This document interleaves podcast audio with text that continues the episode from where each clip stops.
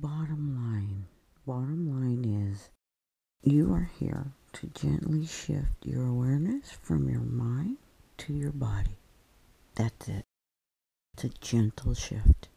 It's done incrementally, gradually, with intention. That's what incrementalism is. Gradually, with intention.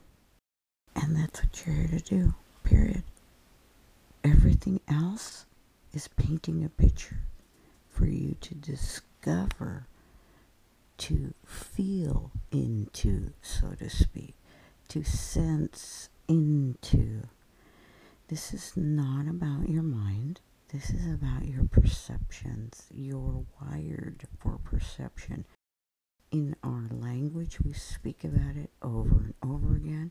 And everyone out there is walking around as an individual believing that they're experiencing something and not even understanding what they're experiencing or uh, or recognizing that they're not alone in this experience.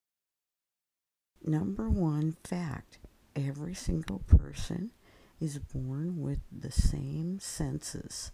Male, female, black, white, brown, yellow. I don't care what color of the rainbow you are. You have the same five senses unless you don't, unless you were not born with it. And if you were not born with it, then your expansion is just heightening those senses. So just when you think it's the worst thing that ever happened, it turns out to be the best. There is blessing in everything. We're touching on the unknown. We're touching, we're in the realm of surrender, or in the realm of no mind, don't think, don't think. And all kinds of stuff shows up around that when your intention is your own freedom.